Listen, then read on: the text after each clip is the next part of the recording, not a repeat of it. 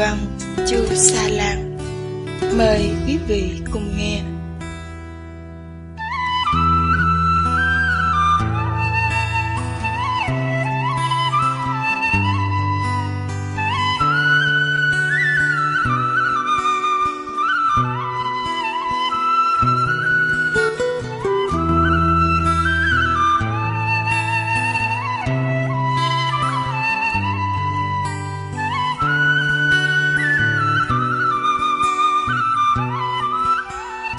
Bận biệu phải phụ má, tiên sa đều đặn tới nhà ngoại để luyện thi trung học.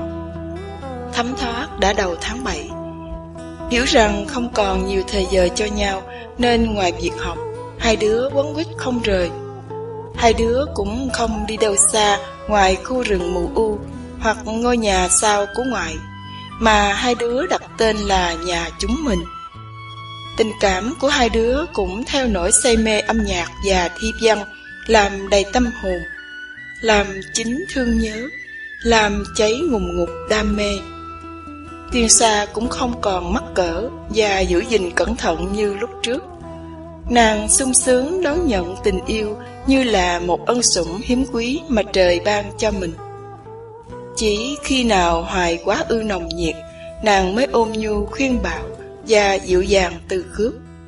Sự ôm thuận và dịu dàng của nàng khiến cho Hoài thêm kính phục và thương yêu nàng nhiều hơn nữa. Trung tuần tháng 8, hai đứa sửa soạn lên đường. Hoài cũng không có gì bận rộn lắm. Anh chỉ có cái vali nhỏ đựng ba bộ quần áo, mấy cuốn tiểu thuyết và đồ dùng lặt vặt. Anh cho Tiên Sa hết sách học của mình vì nàng cần dùng nó nhiều hơn. Đêm cuối cùng hai đứa ngồi bên nhau trên thân cây dừa cạnh con rạch nhỏ trước nhà của Tiêu Sa. Hai đứa không nói với nhau nhiều như thường lệ. Hai đứa cũng ít hôn nhau. Chỉ có sự im lặng và cái nắm tay không rời. Hoài ơi, Hoài nhớ viết thư cho Tiêu Sa nha. Ừ, Hoài sẽ viết cho Tiên Sa mỗi ngày một lá thư. Tiên Sa nhớ tập đàn nha. Ừ, đừng có vậy. Như vậy ờ, Hoài đâu còn thì giờ đâu mà học. Thiên Sa cũng sẽ viết thư cho Hoài. Ừ, muốn lên Sài Gòn chơi với Hoài mà chắc là không có tiền. Má thang lúc này mắc mỏ lắm. Cái gì cũng mắc hết trơn, nhất là việc học của Tiên Sa. Hoài thở dài, biết mình không thể giúp được Tiên Sa. Anh là cậu học trò 16 tuổi còn ăn bám gia đình. Thôi để khi nào có tiền, Hoài sẽ xuống Bến Tre thăm Tiên Sa. Mà Tiên Sa có chịu chứa Hoài không? Chịu, Tiên Sa sẽ nhường giường cho Hoài ngủ, nhường cơm cho Hoài ăn. Rồi Tiên Sa ngủ ở đâu? Thì um, Tiên Sa trải chiếu ngủ dưới đất. Tiên Sa ráng học nghe chưa? Tiên Sa mà thi đầu trung học, thời nghỉ hè về, Hoài sẽ có thưởng cho Tiên Sa. Thưởng gì nè? Tisa quay mặt đi, Hoài nhìn thấy ánh mắt long lanh mà u ẩn. Khuôn mặt hồn nhiên nhưng thấp thoáng lo nghĩ. Nụ cười trong sáng, ngây thơ, xong lại phản phất buồn rầu. Đậu trung học rồi, tiên sa có định học tú tài không? Uhm, tiên sa muốn lắm, nhưng chỉ sợ má không có tiền cho tiên sa lên Mỹ Tho hay Sài Gòn để học. Đi xa lên Sài Gòn ở nhà Hoài đâu có tốn tiền nhiều, chỉ lo cơm ăn, sách vở và quần áo thôi. Nhà rộng lắm, má cho mấy anh bạn của anh của Hoài ở đông lắm. Hoài từ từ kể cho Tiên Sa nghe về cuộc sống của mình ở Sài Gòn. Nè, nếu ờ, Tiên Sa có ý lên Sài Gòn, thời anh sẽ thưa với má. Uhm, mình còn một năm nữa mà, để từ từ Tiên Sa năn nỉ má. Sáng sớm, má tiên sa vào ngoại bơi xuồng đưa hai đứa lên châu thới, rồi đón xe về Bến Tre. Ngồi cạnh nhau trên chiếc xe lơi cộc cạch, Hoài nhìn khung cảnh hai bên đường, dường như có cái gì đổi khác mà trong lúc dội vàng và bận tâm về sự chia tay với tiên sa, anh không nhận ra. Tiếng súng chợt nổ lên, khiến cho tiên sa sợ hãi, nắm chặt tay người bạn tình có chút gì biến động trong không khí yên bình. Xuống xe lôi ở lương cuối, hai đứa đứng chờ xe lên bến tre. Ngồi cạnh nhau trong băng ghế chật, tiên xa nắm tay Hoài thật chặt. Nàng biết phút chia tay sắp tới. Xe qua cầu đúc, Mỹ Lòng. Tâm hồn cô học trò trường Phan Thanh Giảng như gãy theo từng đoạn đường gồ ghề. Xe dừng nơi kinh diệt sậy. Lòng cô gái làng châu bình như nước lao đao. Hình như có giọt nước mắt nhỏ xuống dòng kinh đục ngầu. Xe tới cầu Gò Đàn, cầu Cá Lóc. Khuôn mặt hồn nhiên và vui tươi của tiên sa héo như những cánh hoa mù u mà Hoài đã cài lên mái tóc của nàng. Xe vòng theo bờ hồ, đôi môi của tiên sa mắt máy như muốn nói lời tình tự mà nàng biết còn lâu lắm mới được nói cho Hoài nghe. Hoài ơi! Tessa gọi tên người bạn tình trong thầm lặng trí não. Bằng thông cảm tuyệt vời của tình yêu màu nhiệm, Hoài nghe được Tessa gọi tên mình. Kề môi vào tay người bạn tình, anh thì thầm. Hoài nhớ Tessa. Tessa mỉm cười tựa đầu vào vai Hoài. Giọng thì thầm của nàng nhẹ hơn cơn gió lướt trên mặt hồ trúc bạch nước xanh rêu. Tiên xa nhớ hoài. Cuối cùng xe dừng bến, hai đứa đi theo dòng người. Hai đứa phải trở về với đời sống mà ba tháng qua đã bị bỏ quên.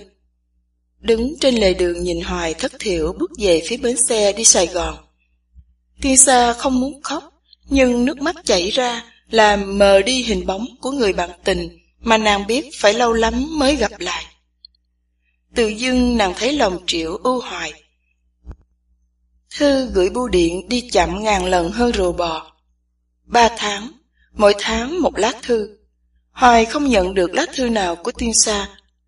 Lớp đệ tam là lớp ăn chơi, nên Hoài cũng không phải dùi đầu vào sách vở. Anh có thời giờ để nhớ nhung, viết thư soạn thảo một chương trình cho kỳ nghỉ hè sắp tới với tiên sa ở Châu Bình. Muốn được về quê ngoại nghỉ hè với tiên sa, anh phải có tiền. Nhiều đam mê, mơ mộng và lãng mạn, cho nên anh không thích nói tới tiền. Không có tiền, thời không gặp tiên sa. Giản dị lắm, nhưng thực hành lại khó khăn đối với một cậu học trò nghèo. Hoài muốn đi làm, nhưng làm gì Đâu có việc làm dành cho một thanh niên chưa bao giờ làm việc. Lưu khu có ông cụ độ mạng. Hoài tìm được một việc làm thích thú nhờ một người bạn thân cùng lớp là Khang. Má của Khang là chủ bút của một nhật báo ở Sài Gòn. Ngoài chuyện viết văn, bà còn phụ trách thêm một gỡ rối tơ lòng. Vì bề bộn công việc, bà mướn Khang và Hoài đọc những lá thư của độc giả gửi về rồi theo đó mà trả lời qua sự cố vấn của bà.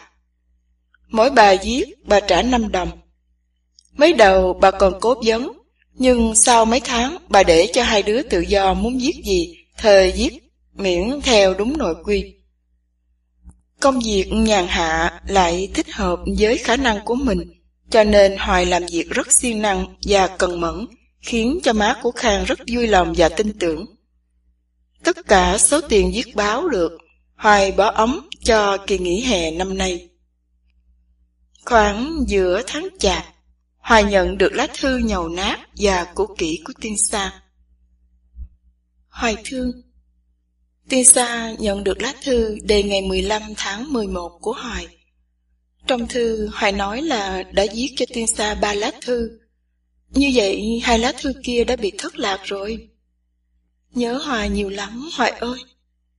Thương Hoài nhiều lắm, Hoài ơi. Nhưng tiên sa cố gắng quên để chú tâm vào việc học hành. Tiên sa phải thi đậu trung học năm nay, thời mới có nhiều hy vọng má lo cho đi học thêm. Tiên sa muốn đi lên Sài Gòn học, nhưng chuyện này mong manh lắm. Gia đình của tiên sa nghèo quá, Hoa lợi của miếng giường vừa nhỏ không đủ cung cấp cho tiên sa sống ở một nơi mắc mỏ như Sài Gòn. Tiên sa nghe phong phanh là trường Phan Thanh Giảng sẽ có thêm lớp đề tam vào năm tới. Nếu chuyện này xảy ra, thời tiên sa sẽ học ở đây, Và chuyện đoàn tụ của mình sẽ không xảy ra cho tới khi tiên sa đậu tú tài và thi vào trường đại học sư phạm ở Sài Gòn. Tụi mình còn trẻ, cho nên có phải đợi chờ năm bảy năm nữa cũng không trễ, phải hôn hoài. Tiên sa muốn làm cô giáo, muốn có tương lai để nuôi nấng con cái nên người. Và nếu lỡ Hoài có chết đi, Tiên Sa cũng có thể sống một mình để nuôi con.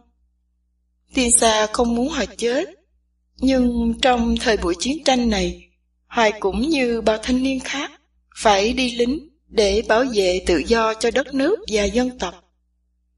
Nhỏ bạn cùng trường của Tiên Sa có ông anh đi lính biệt đồng quân, vừa chết trận tuần qua, khiến cho tụi này buồn ghê. Nghe tin Hoài dứt báo, Tiên Sa mừng và hãnh diện lắm. Tiên Sa đem khoe mấy đứa bạn, khiến cho đứa nào cũng muốn được hân hạnh chiêm ngưỡng dung nhan của Hoài. Tiên Sa đem bài thơ một buổi trưa mùa hạ, một mình vào sở thú, đứng nhìn con gấu chó, tôi thấy tôi giống nó. Cho mọi người xem, ai ai cũng thích, cũng phục và cũng sợ Hoài đó. Ông thầy Việt văn của tiên sa cũng đọc nữa. Sau khi đọc xong, ông nói ông thích nhất câu cuối cùng. Tôi thấy tôi trần truồng đứng giữa bầy giả thú. Khi nào Hoài về thăm tiên sa ở Bến Tre, tiên sa sẽ giới thiệu Hoài với ông ta để hai người nói chuyện thi thơ. Ông ta có vẻ thích tiên sa. Hoài đừng có ghen nghe. Tiên sa Tiên sa thương Hoài và không có điều gì để làm cho tiên sa hết yêu Hoài. Hoài là chủ nhân ông của trái tim của cô gái làng Châu Bình này. Cho dù vật có đổi, sao có dời, hình ảnh Hoài sẽ ở mãi trong tâm hồn tiên sa như là một hàng cửu. Hôm qua thứ bảy, tiên sa được nhỏ bạn bao đi ăn kem ở chợ. Trên đường về, ngang qua sở thú bỏ hoang, tiên sa chợt nhớ tới Hoài. Nhớ vô cùng Hoài ơi, nhớ ánh mắt, nhớ nụ cười, nhớ môi hôn dính bùn, nhớ giọng nói ngọt ngào hơn đường mía lao, nhớ tiếng cười giòn hơn bánh tráng mỹ lòng, bánh phòng sơn đốc. Nhớ bàn tay đập dừa khô của Hoài. Má nhắc Hoài đó, hỏi thăm Hoài mạnh không? Có thêm cô bồ nào không? Thiên Sa cười nói với má là Hoài không dám có bồ đâu. Hoài mà có bồ hả? Là Thiên Sa ăn thịt Hoài liền á. Sợ chưa? Sắp tới Tết rồi Hoài ơi. Trường sẽ đóng cửa một tuần lễ và Tiên Sa sẽ về Châu Bình ăn Tết với gia đình. Phải chi có Hoài, thời vui biết mấy. À quên, chưa nói cho Hoài biết là nhờ Hoài kèm toán á, mà bây giờ Tiên Sa trở thành một cây toán của lớp. Mấy nhỏ bạn trợn mắt khi thấy Tiên Sa lên bảng giải phương trình dễ hơn ăn cà lem. Tụi nó đứa nào cũng mong được diện kiến người tình của Tiên Sa. Mấy nhỏ bạn đặt tên cho Hoài đó, chứ Tiên Sa không có đặt đâu. Tụi nó tò mò muốn biết Hoài đã viết gì cho Tiên Sa, nên làm áp lực bắt Tiên Sa phải trình lá thư của Hoài cho tụi nó đọc.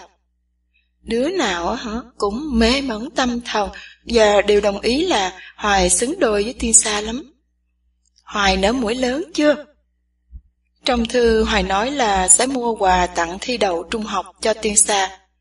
Hoài đừng mua làm chi cho tốn tiền. Tiên Sa không cần quà đâu. Tiên Sa chỉ cần Hoài, có Hoài bên cạnh là đủ rồi. Thư cũng dài, mà Tiên Sa cũng mỏi tay rồi nên hẹn hoài thứ sau. Thương hoài, nhớ hoài. Tình vui theo gió mây trôi, ý sầu mưa xuống đời,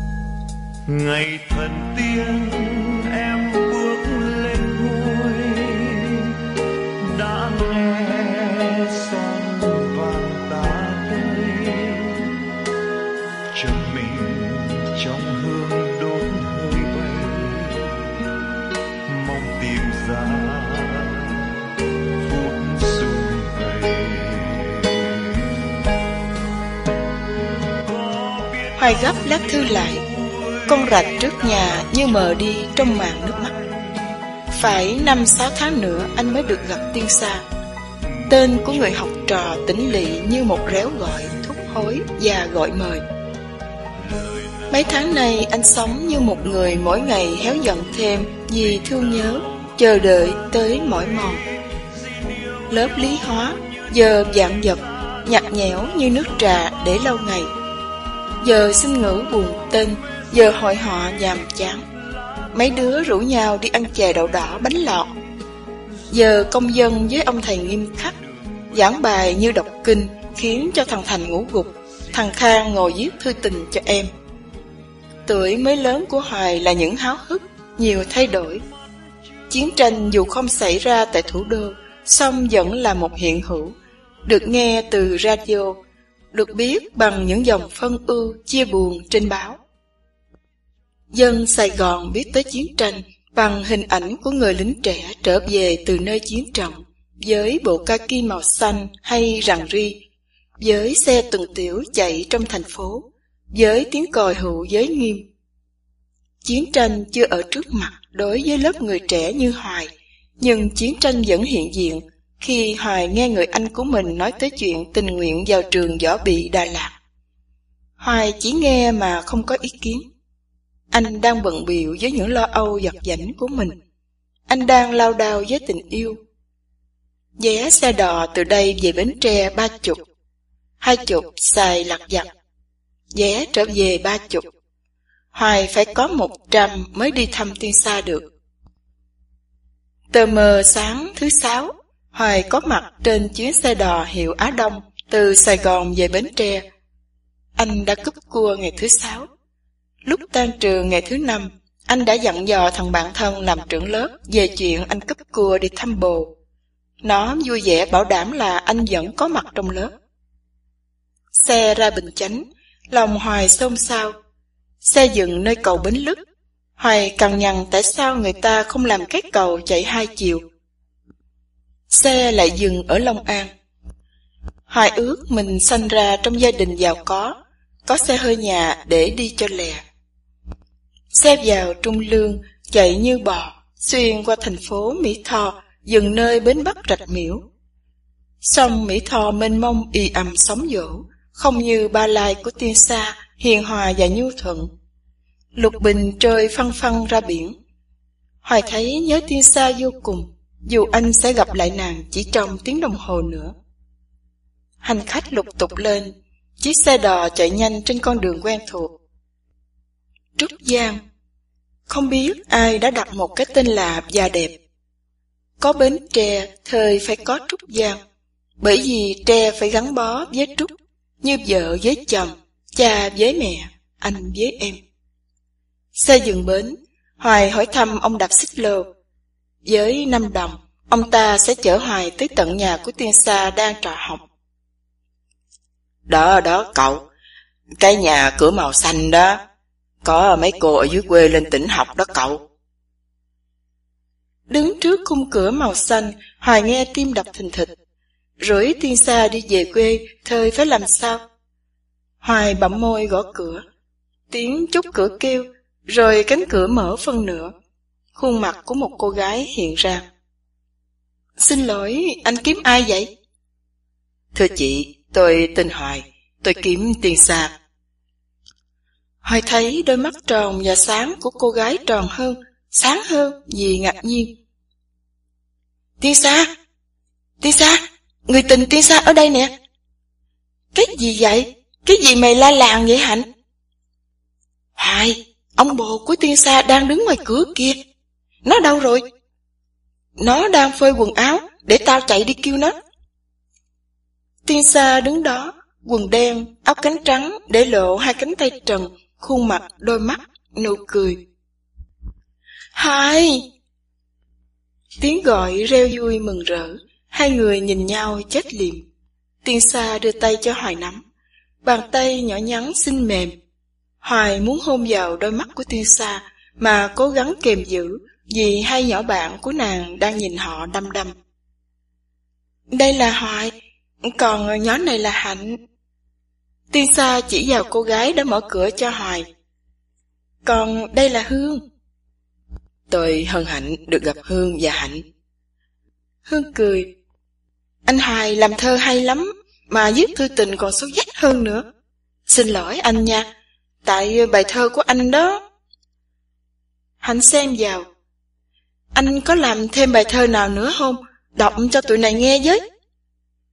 Hoài liếc nhanh tiên xa như hỏi ý, thấy nàng nhẹ gật đầu, anh cười. Tối nay tôi sẽ đọc cho hai chị nghe vài bài thơ.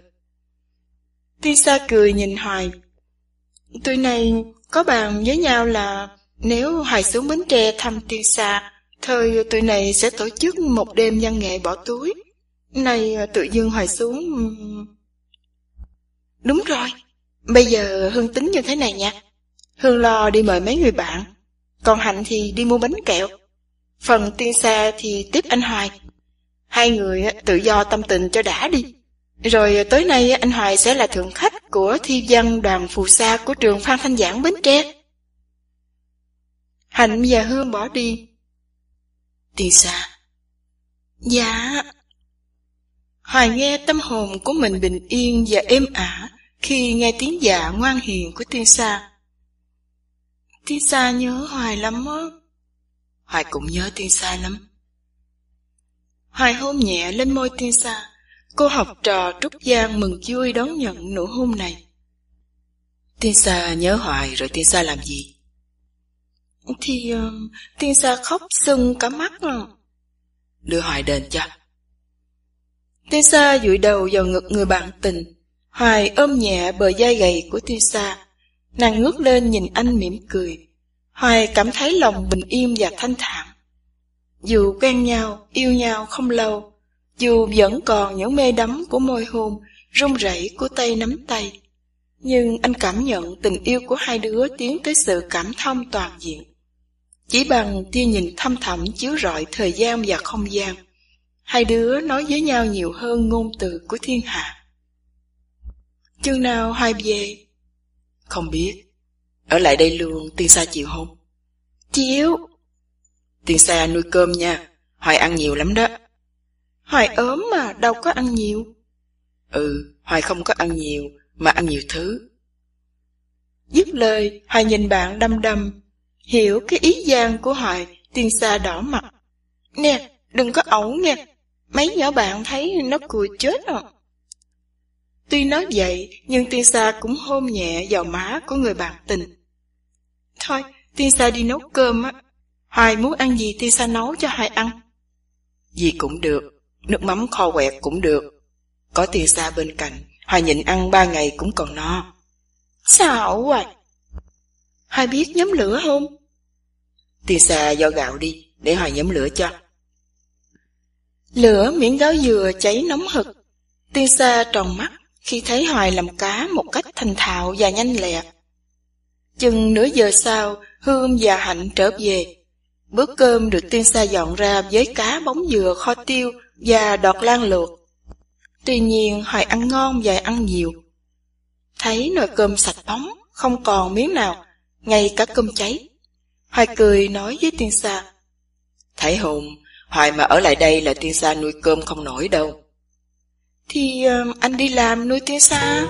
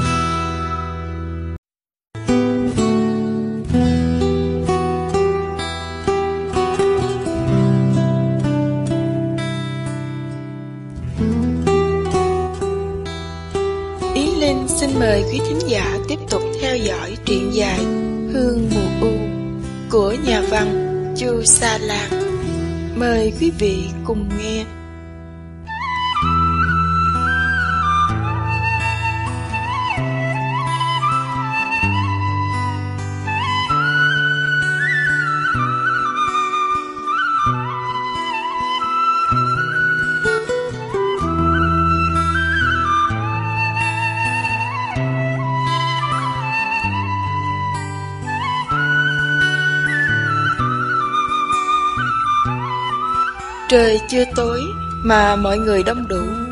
Bảy người, kể cả Hoài Ba trai và bốn gái Ngồi quay quần trên hai chiếc chiếu trải ở sân sau. Chung quanh vắng vẻ Nên họ tha hồ cười nói mà không sợ phiền chậm sớm. Bánh kẹo, thời có bánh in và bánh dừa. Ở đây bánh in với kẹo dừa rẻ tiền nhất. Nước, thời có nước trà với xá xị. Hoài phụ vào với mấy phong mè sửng và một thứ đặc biệt là ô mai. Cái này hết trước nhất vì được mọi người chiếu cố kỹ. Mọi người cười đùa trêu chọc lẫn nhau rồi bắt đầu vào chuyện văn chương. Hoài ngạc nhiên khi biết sinh hoạt của nhóm người này. Họ gặp nhau để làm thơ, viết văn, để thảo luận về các buổi sinh hoạt văn nghệ của trường về chuyện in một đặc san kỷ niệm niên học cuối cùng của trung học đệ nhất cấp. Có người trong bọn họ vì gia cảnh sẽ phải thôi học, có người sẽ thi vào trường sư phạm trung cấp để trở thành một người thầy giáo làng, quận hay tỉnh lỵ. Có người sẽ làm công chức, có người sẽ đi lính. Tuy nhiên, học sinh ở đây có cuộc sống khác hơn các học sinh Sài Gòn, yên bình hơn, lý tưởng hơn, văn nghệ hơn. Dù Sài Gòn được mang tiếng là thủ đô văn hóa của nước Việt Nam Cộng Hòa, thanh niên nam nữ ở đây chưa bị đầu độc bởi các trào lưu tư tưởng ngoại lai, cái mà người ta gọi là đợt sống mới, cái mà người ta gọi là hippie, thích nhạc ngoại quốc ồn ào, thích rượu chè, xì ke, ngồi vỉa hè lê lợi, giết thời giờ bằng những giọt cà phê đen đặc. Đó là đám con nhà giàu ăn chơi nhờ tiền của cha mẹ. Đám con nhà quan quyền mặc quần ống rộng, áo bó sát da, ngồi rung đùi uống bia bằng đồng tiền tham nhũng của cha, chạy áp phe của mẹ. Sài Gòn nhan nhãn đám thanh niên vô lý tưởng, mất quân bình giữa triết lý và lễ nghi Á Đông với tiện nghi vật chất của Tây Phương. Đêm nay, ngồi cùng chiếu với mấy người bạn tiền xa, Hoài mới cảm nhận một điều là nông thôn và tỉnh lẻ mới chính là nơi mà người ta còn giữ được nhiều truyền thống cao quý và tốt đẹp của người Việt. Đêm nay tình cờ chúng ta có được một người bạn quý là anh Hoài, tác giả bài thơ mà các anh chị đã được đọc. Xin mời anh Hoài nói vài lời. Mím cười với tiên sa đang ngồi cạnh mình, Hoài hướng về Linh, trưởng ban văn nghệ của trường Phan Thanh Giảng đồng thời cũng là trưởng thi văn đoàn Phù Sa. Trước hết, tôi xin cảm ơn tiên sa. Nhờ cô học sinh trường trung học Phan Thanh Giảng Bến Tre này mà tôi mới gặp các anh chị. Tôi không cần phải nói nhiều về chuyện tình giữa tôi với tiên sa. Hoài hơi mỉm cười vì cảm thấy có bàn tay ai đang bấu vào lưng của mình. Tôi rất thích thú và hâm mộ khi biết các anh chị là những người ưa thích văn nghệ và đang dự định làm văn nghệ. Tôi chỉ là một đứa học trò thích thơ văn. Hay nói cho rõ nghĩa hơn, tôi chỉ là một người dùng chữ nghĩa của cổ nhân làm thành thứ trang sức đài cát cho tâm hồn của mình. Bảy người ngồi nghe đều mỉm cười khi nghe Hoài nói câu cuối. Từ đó, viết văn hay làm thơ, chơi đàn, được tôi xem như là cách trong chơi. Thích thời làm, không thích thời thôi. Thích nhiều thời làm nhiều, thích ít thời làm ít. Còn không thích thời chống cẳng ngủ khò. Tiên sa bật cười khi nghe Hoài nói câu không thích thời chống cẳng ngủ khò. Bởi vậy tôi làm thơ ít, mà viết văn còn ít hơn nữa. Bài gián thú mà anh chị đã đọc cũng chỉ là ngẫu hứng. Trước khi gặp tiên sa, tôi có quen một nữ sinh trưng dương Hoài hơi cười khi năm ngón tay của tiên sa nhéo vào hông của mình. Gọi là quen, nhưng tôi cũng biết đây là mối tình vô vọng. Cô ta đẹp, nhà cô ta giàu sang, còn tôi nghèo, nhà sàn dách dáng. Trường Trưng Dương ở gần sở thú, cho nên mỗi lần muốn gặp cô ta, tôi phải đi qua sở thú. Một buổi trưa qua sở thú, tôi đứng nơi chuồng khỉ. Vậy là cái hứng nổ bùng. Quỳnh, cậu con trai có cái tên con gái và dốc dáng như thư sinh tham gia câu chuyện. Tôi có người anh bà con ở Sài Gòn, học ban triết trường Đại học Văn Khoa. Ảnh có mang về cho tôi mấy tờ sáng tạo, trong đó có nhiều bài thơ tự do lắm. Ảnh nói có rất nhiều thi sĩ hoặc sinh viên học sinh thích làm thơ tự do, bởi vì nó dễ làm, không gò bó và câu thúc bởi luật lệ. À, anh Quỳnh nói em mới nhớ nha. Em có đọc bài thơ của Trần Dạ Tư. Thùy Dương, cô gái nhỏ tuổi nhất trong bọn nói. Mới đi ngủ thôi, nhưng cô bé là một trong những hoạt động viên hăng hái nhất. Dù không có làm thơ, nhưng cô bé lại thích thơ, mê văn chương và âm nhạc. Cô bé là một người có tâm hồn nghệ sĩ. Trần Dạ Từ là nhà thơ trẻ, Tôi nói trẻ khi so sánh với Đinh Hùng và Vũ Hoàng Chương là hai thi sĩ tiền chiến. Thơ tự do được giới học sinh và sinh viên ưa chuộng nhất. Một chữ, ba chữ, năm chữ, mười chữ cũng được, miễn là làm sao lọt qua lỗ tai người nghe, thấm vào hồn người đọc. Cái hứng mới quan. Đó là quan niệm của tôi đối với thơ. hoài uống ngụm nước trà nguội, Mùi hoa lại thoang thoảng. Anh hơi mỉm cười nhìn tiên sa đang ngồi sau lưng Hương đối diện với mình. Nè, nghe tiên sa kể anh Hoài đàn và hát hay lắm. Hương lên tiếng, Hoài cười nhẹ nhìn tiên sa. Hiểu ý, nàng đưa cây đàn cho Hoài. Tiên sa và Thị Dương là hai cô gái mê nhạc nhất trong đám. Mười ngón tay của Hoài lướt nhẹ trên dây đàn. Âm thanh bật lên thanh thót như tiếng gió rung cây mù u, như tiếng lá dừa rì rào. Giọng hát trầm ấm cất lên. Em đến thăm anh đêm ba mươi Còn đêm nào vui bằng đêm ba mươi anh nói với người phụ quét đường. Xin chiếc lá vàng làm bằng chứng yêu em. Tay em lạnh để cho tình mình ấm môi em mềm cho giấc ngủ anh sao giao thừa xanh trong đôi mắt ngoan. Trời sắp tết hay lòng mình đang tết. Tháng ngày đã trôi qua, tình cũng phôi pha, người khuất xa. Chỉ còn chút hương xưa, rồi cũng phong ba dùng cùng mùa đen sâu thao thức. Ngàn vì sao mọc hay lệ khóc nhau, đã buồn chết theo sau ngày vực sâu. Rớt hoài xuống hư không, cuộc tình đau. Tiên sa mỉm cười khi nghe xin chiếc lá vàng làm bằng chứng yêu em Hoài của nàng nghèo xác sơ tới độ phải xin chiếc lá vàng làm bằng chứng cho tình yêu của mình. Nàng cảm thấy lòng mình sao xuyến và run rẩy khi Hoài nhìn mình lúc hát tới câu Môi em mềm cho giấc ngủ anh thơm. Anh Hoài làm thơ hay, nói chuyện hay, mà đàn hát còn hay hơn.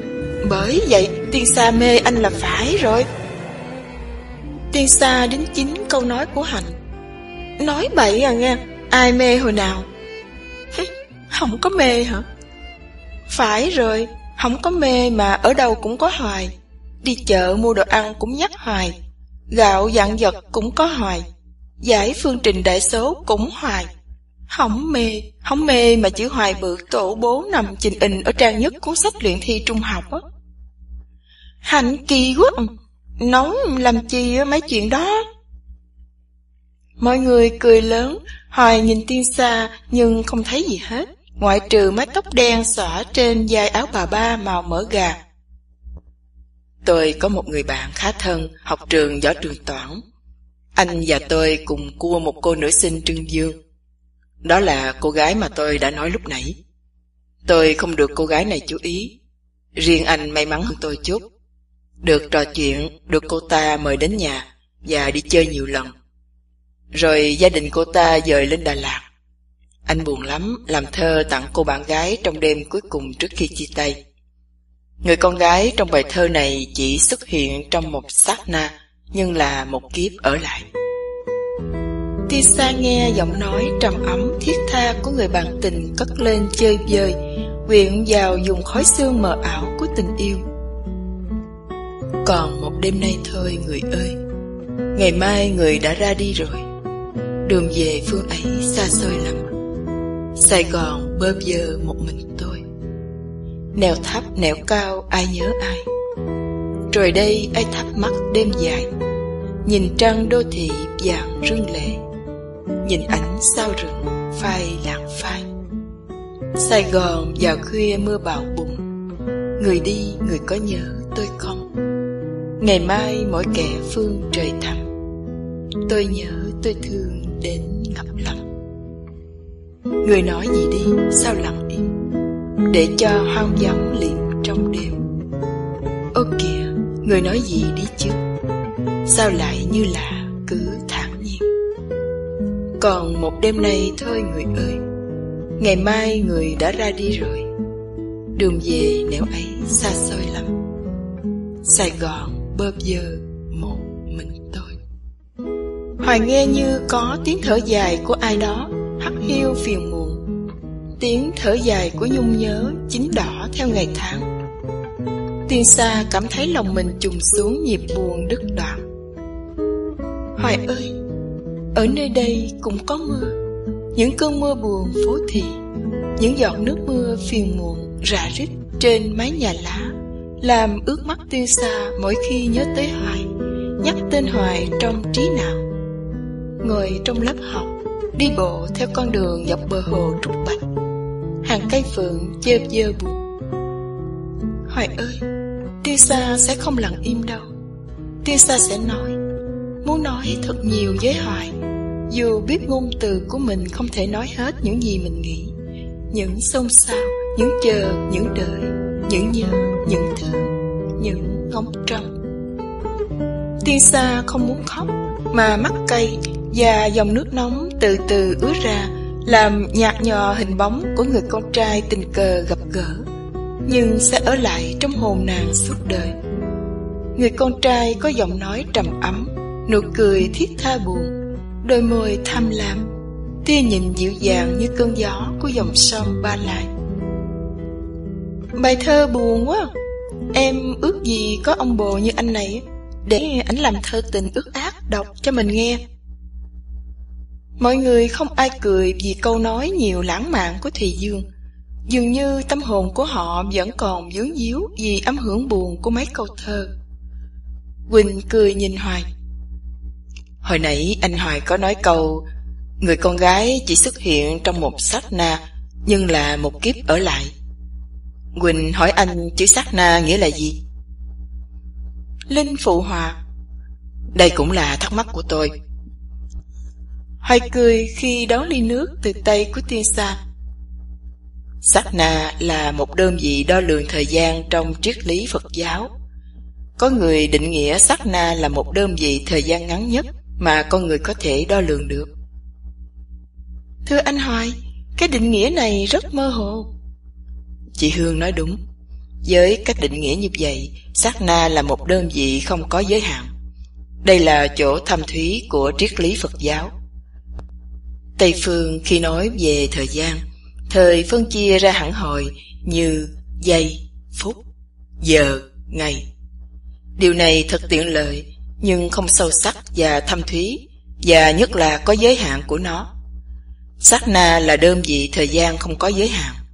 Nó có thể là một giây, phần mười giây, hoặc gì gì chăng nữa, nhưng nó phải là đơn vị thời gian ngắn nhất mà con người có thể đo lường được. Mấy anh chị có ai theo đạo Phật? Bảy người, thời ba người trả lời có là Linh, Hương và Thùy Dương. Còn Hạnh, Hoài và Tiên Sa không có đạo. Riêng Đằng theo đạo công giáo. Nếu là Phật tử, anh chị chắc nghe nói tới chữ kiếp. Nó là đơn vị thời gian dài nhất. Định nghĩa này thật mơ hồ và trừu tượng. Đã đành là dài, nhưng dài bao lâu? Phật giáo giải thích về kiếp này như thế nào? Có một nàng tiên trên trời. hoài ngừng lại nhìn tiên xa, khiến cho mọi người cũng quay nhìn nàng, vì họ tưởng tiên xa có liên quan tới lời nói của Hoài. Có một nàng tiên trên trời, mỗi năm bay xuống trần thế, dùng giặt áo dài của mình quét lên một tảng đá có chiều ngang dọc là một cây số. Thời gian mà nàng tiên này dùng để quét tảng đá cho bằng với mặt đất được gọi là kiếp. Anh chị em thử tưởng tượng xem kiếp dài bao lâu. Quỳnh le lưỡi. Trời ơi, nếu theo định nghĩa này, thời một kiếp dài vô tận, có lẽ mình đã chết mấy nghìn vạn năm rồi. Tiên sa cười nhìn hoài. Ông Nguyễn Công Trứ có hai câu thơ. Kiếp sau xin chớ làm người, làm cây thông đứng giữa trời mà reo. Như vậy còn lâu lắm ổng mới được làm cây thông đứng giữa trời mà reo hả Hoài? Tiên Sa nói đúng, anh phải tu một kiếp mới gặp được Tiên Sa. Anh mà tu, anh tham ăn quá trời mà tu hành gì? Tiên Sa đỏ mặt khi nói câu sau cùng, Hoài nhìn mọi người. Tôi xin đọc một bài thơ nữa. Bài thơ này rất hay, rất lạ. Nó có tên là Người con gái mặc quần Trừ hoài, các bọn đều cất tiếng cười, nhất là Hương, Hạnh, Thùy Dương và Tiên Sa.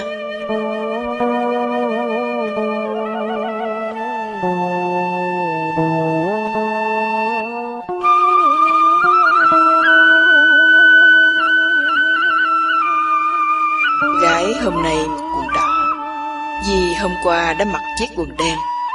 Đen và đỏ là hai màu rồi đó, cũng như đời đường hai nẻo xuống lên. Người con gái hôm nay mặc quần trắng, vì hôm qua đã mặc chiếc quần hồng. Hồng và trắng là hai màu bẽn lẽn, cũng như núi và rừng đều rất mực trên trên. Người con gái hôm nay mặc quần tím, vì hôm qua đã mặc chiếc quần vàng. Vàng với tím là hai màu mỉm miệng, mím môi cười và chúm chím nhe răng. Người con gái hôm nay mặc quần rách. Vì hôm qua đã mặc chiếc quần lành Lành và rách đều vô cùng trong sạch. Bởi vì là lành rách cũng long lanh.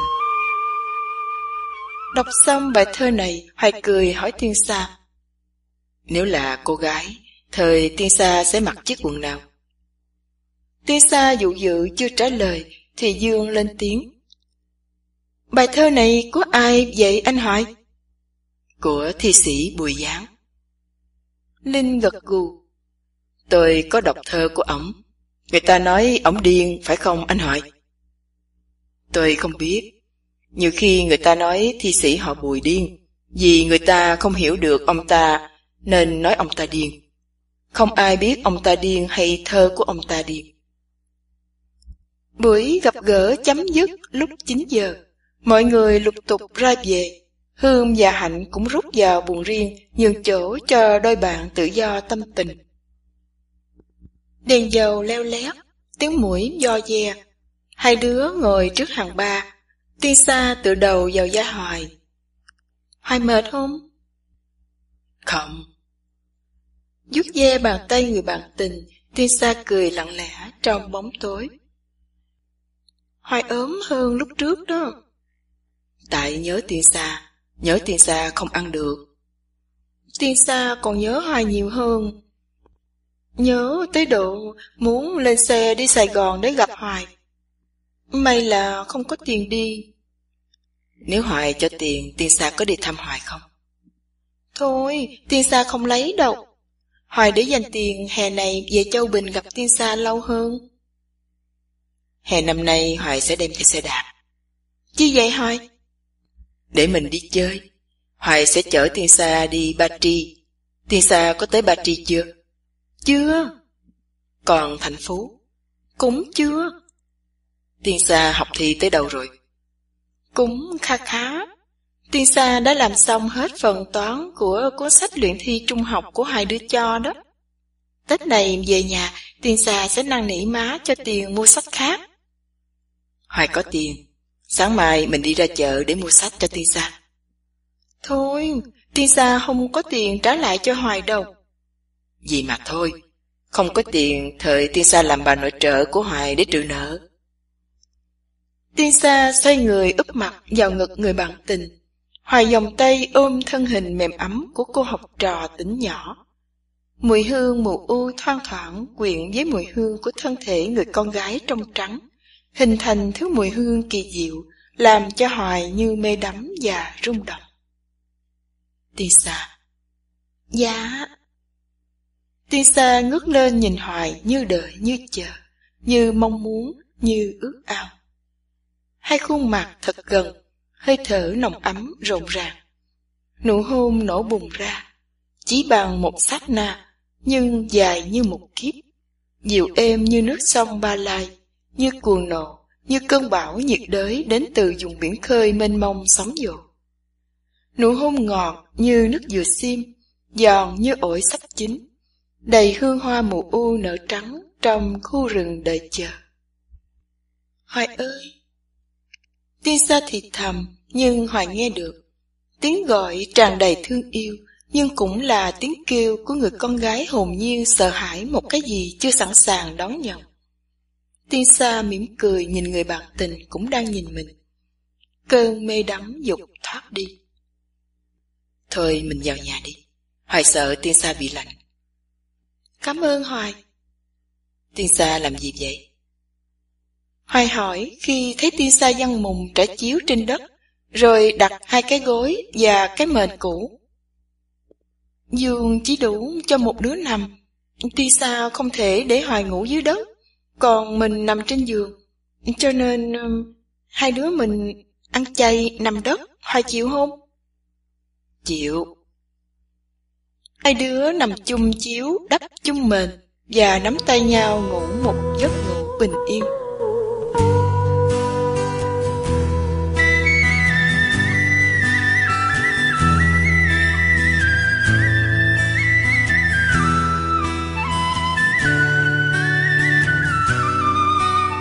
Sáng thức dậy sớm. Hương mỉm cười khi thấy Hoài và Tiên Sa, Mỗi đứa quay mặt một hướng khác nhau nằm ngủ say sưa. Chiều thứ bảy, Không có nhiều tiền Nên hai đứa rủ nhau ra bờ sông Bến Tre đi bộ. Gió mát rượi, Dòng sông nước xanh lặng lờ chảy. Hàng cây sao cao ngất, Mấy trái sao rơi xuống gặp gió quay tiếp như trong chóng, Rồi bay thật xa con đường im vắng và sạch sẽ. Dinh tỉnh trưởng cất trên gò đất cao, hàng rào sắt bao quanh, hoa giấy nở rộ. Chiếc xe bán cà rem cây rung chuông len ken. Sau này có gia đình, tiên xa thích ở đâu nhất? Hoài thích ở đâu nhất? Ở Đà Lạt. Hoài vẫn thường mơ ước khi lớn lên sẽ dạy học ở Đà Lạt. Có một ngôi nhà nhỏ trên đồi cao với vợ và ba đứa con. Sống một đời bình yên và lặng lẽ để viết văn, làm thơ. Tiên Sa cũng mơ như Hoài, uhm, chỉ có điều khác là Tiên Sa mơ có ngôi nhà nhỏ bên dòng sông Ba Lai thôi. Đà Lạt chắc đẹp lắm hả Hoài? Đẹp và thơ mộng. Người ta thường bảo là xứ sương mù. Tuy nhiên ở đâu cũng được, miễn là có Tiên Sa bên cạnh. Tiên Sa hôn nhẹ vào má người bạn tình. Tiên Sa muốn ở gần ba má, nhưng cũng tội nghiệp là Hoài sẽ không ở gần gia đình mình. Khi nào hết chiến tranh, Thời má của Hoài cũng dọn về quê ở Châu Bình. Vậy thì mình cất nhà ở chính giữa nhà của má Hoài và má của tiên sa ha. Ý kiến hay tuyệt. Chiều chiều mình khỏi nấu cơm, dẫn con qua nhà bà ngoại hay bà nội ăn chân. Tiếng cười của tiên sa lan trên sóng nước vì câu nói của Hoài. Cái mặt thấy ghét, tối ngày cứ nghĩ tới ăn không hả? Ai bảo tiên sa cứ để Hoài nhịn thèm. Chứ không phải tại Hoài tham ăn, ăn bao nhiêu cũng không đủ. Thấy chiếc xe bán trái cây chờ tới, Hoài mua một ghim xoài tượng và trái cốc ngâm cam thảo. Ở Sài Gòn cũng có bán những thứ này, nhưng không ngon bằng dưới mình. Tisa tách từng miếng cốc đút cho Hoài. Tisa không ăn à? Hoài ăn đi cho đã thèm. Tisa ăn Hoài à. Cầm lấy cuốn luyện thi trung học lên, Hoài cười nói với Tisa. Tại lúc đi anh mừng quá, nên quên không đem cho Tisa mấy cuốn sách nữa. Chắc Tisa không cần nữa đâu. Tuy không phải là cây toán, nhưng tiên sa nghĩ mình sẽ làm được đề toán không khó. Giờ chỉ còn gặp bài thêm như việt văn, lý hóa và dạng vật và sử địa thôi. Về nhà ăn Tết ba ngày là tiên sa sẽ trở lên liền. Ước gì Hoài ở cạnh tiên sa. Hai đứa mình tuy ở xa nhau, nhưng tâm hồn mình đã ở bên nhau suốt đời. Tiên xa yêu hoài, và không có gì thay đổi được điều đó. Tiên xa nói trong lúc nhìn ra dòng sông, nên Hoài không thấy được nước mắt ứa ra trên khuôn mặt của nàng. Tiên xa Dạ. Tiên xa khóc phải không? Dạ. Sao Hoài biết? Hoài nghe được tiếng khóc của tiên xa. Tại sao tiên sa khóc? Tiên sa sợ, tiên sa sợ mất hoài. Hoài ôm tiên sa vào lòng, rồi hôn lên mái tóc của nàng. Hoài yêu tiên xa tình yêu của chúng mình sẽ bền vững như dòng sông ngoài kia. Tiên xa, tiên xa sợ có một điều gì sẽ xảy ra, làm tan vỡ tình yêu của chúng mình. Hoài ơi, tiên xa sợ lắm. Hoài ôm chặt tiên xa vào lòng, như muốn truyền cho nàng chút tin tưởng và sức mạnh của mình. Tiên xa đừng khóc, tiên xa cười cho Hoài vui đi. Dạ. Tisa mỉm cười, dù khuôn mặt còn ràng rụa nước mắt. Lấy khăn lau nước mắt cho Tisa. Hoài cười. Tới rồi, mình về nghe Tisa. Dạ, mình phải về cho Hoài nghỉ ngơi, rồi sáng mai về Sài Gòn. Tisa cố giấu tiếng thở dài hắt hiu vì không muốn làm cho Hoài buồn. Ngang qua chợ, Hoài rủ Tisa ăn mì hay hủ tiếu, nhưng nàng nhất định không chịu, mà đòi về ăn cơm nguội với các kho khô. Nàng biết Hoài không có nhiều tiền, nhưng muốn làm cho nàng vui nên mới rủ ăn uống. Ăn cơm xong, hai đứa ngồi ngoài hàng ba dưới tàn cây trứng cá nói chuyện. Tisa nói cho Hoài biết là nàng đang tập viết nhạc và sẽ cho Hoài xem vào hè năm nay. Hoài cũng nói cho Tisa biết là mình sẽ mua tặng cho nàng món quà mừng nàng thi đầu trung học. Rồi Tisa thi rớt rồi làm sao? Hoài tin là Tisa sẽ thi đầu. Tisa thông minh và chịu khó học, thời nhất định phải đậu, mà còn đậu cao nữa. Bình thứ hay bình chẳng hạn. Hoài nói cho tiên sa mừng phải không? Tiên sa mà rớt, thời Hoài tính sao nè? Nếu tiên sa thi đậu, thời tiên sa tính sao? Cá đi! Nếu tiên sa thi rớt, thời Hoài phải cổng tiên sa ra rừng mù u mỗi ngày, chịu không? Chịu. Còn như tiên sa thi đậu, thời tiên sa phải để cho Hoài hôn 10 cái. Hôn chỗ nào cũng được à nghe. Hễ đậu hạng thứ, thời 10 cái hôn. Bình thứ, thời ba chục, còn bình, thời năm chục, chịu không? Chịu. Hoài đưa ngón tay trỏ ra và hai đứa ngoéo tay nhau. Hoài mua cái gì cho tiên sa? Chưa biết, còn tùy hai điều kiện là Hoài có tiền nhiều hay ít và món quà mà mình định mua. Hoài đừng mua quà mắc tiền nha. Hoài làm việc cực nên để dành tiền đó xài riêng cho Hoài, như là mua quần áo, sách vở, hay đi chơi với cô bồ Trương Dương đó. Hoài la tiếng thật lớn khi bị Thiên Sa nhéo vào hông một cái. Thiên Sa ghen lắm đó, Hoài biết không? Biết, hồi chiều Hoài thấy Thiên Sa ăn một lúc hai ba trái ớt hiểm. Người ta bảo mấy người ăn ớt ghen dữ lắm. Hoài không ghen à? Không. Phải không? Thử mới biết được. Để bữa nào Tiên Sa đi với người khác cho Hoài ghen chơi. Tiên Sa mà làm được, Hoài sẽ kêu Tiên Sa bằng chị suốt đời. Hoài tự tin dữ à? Hoài biết Tiên Sa yêu Hoài nhiều, nên không muốn làm người mình yêu phải buồn rầu hay khổ sở. Vì vậy mà Tiên Sa sẽ không chịu đi chơi với bất cứ người con trai nào ngoài Hoài đâu. Hmm, Hoài nói trúng tim đèn của Tiên Sa, còn Hoài thời sao? Hoài cũng vậy, thương Tiên Sa, Hoài cũng đâu muốn làm Tiên Sa buồn khổ. Do đó Hoài sẽ không yêu ai. Cảm ơn Hoài. Tiên Sa hôn vào má người bạn tình. Mình yêu nhau Hoài, nghe Hoài.